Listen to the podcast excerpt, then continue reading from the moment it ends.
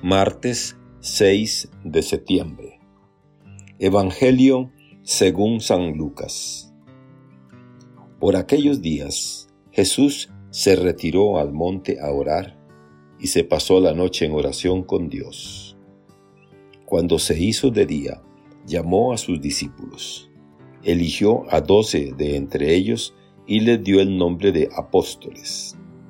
Eran Simón, a quien llamó Pedro, y su hermano Andrés, Santiago y Juan, Felipe y Bartolomé, Mateo y Tomás, Santiago el hijo de Alfeo y Simón llamado el fanático, Judas el hijo de Santiago y Judas Iscariote que fue el traidor.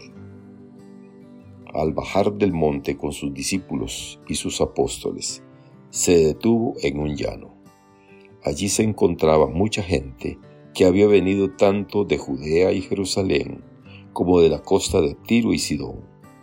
Habían venido a oírlo y a que los curara de sus enfermedades. Y los que eran atormentados por espíritus inmundos quedaban curados. Toda la gente procuraba tocarlo, porque salía de él una fuerza que sanaba a todos. Palabra del Señor. Gloria a ti, Señor Jesús. Reflexión. Hoy quisiera centrar nuestra reflexión en las primeras palabras de este Evangelio. En aquellos días, Jesús se fue al monte a orar y se pasó la noche en la oración de Dios. Introducciones como esta pueden pasar desapercibidas en nuestra lectura cotidiana del Evangelio, pero de hecho son de la máxima importancia.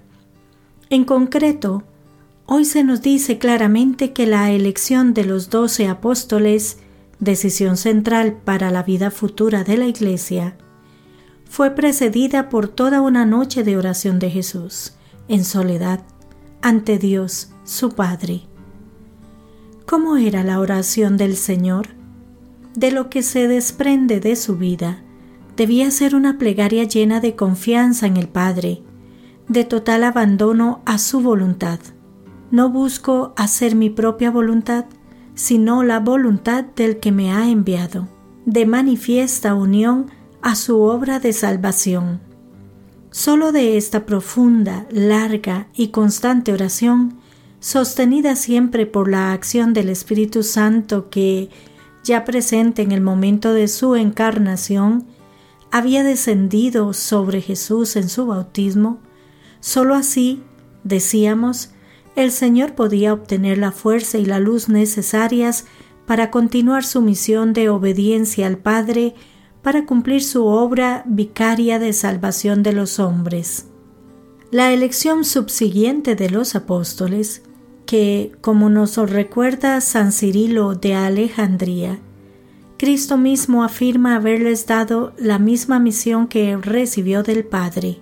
Nos muestra cómo la iglesia naciente fue fruto de esta oración de Jesús al Padre en el Espíritu y que, por tanto, es obra de la misma Santísima Trinidad. Cuando se hizo de día, llamó a sus discípulos y eligió doce de entre ellos, a los que llamó también apóstoles. Ojalá que toda nuestra vida de cristianos, de discípulos de Cristo, esté siempre inmersa en la oración y continuada por ella. Nos dice Benedicto XVI.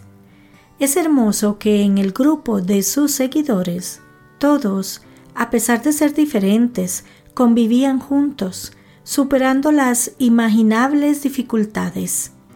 De hecho, Jesús mismo es el motivo de cohesión en el que todos se encuentran unidos. Que Dios les bendiga y les proteja.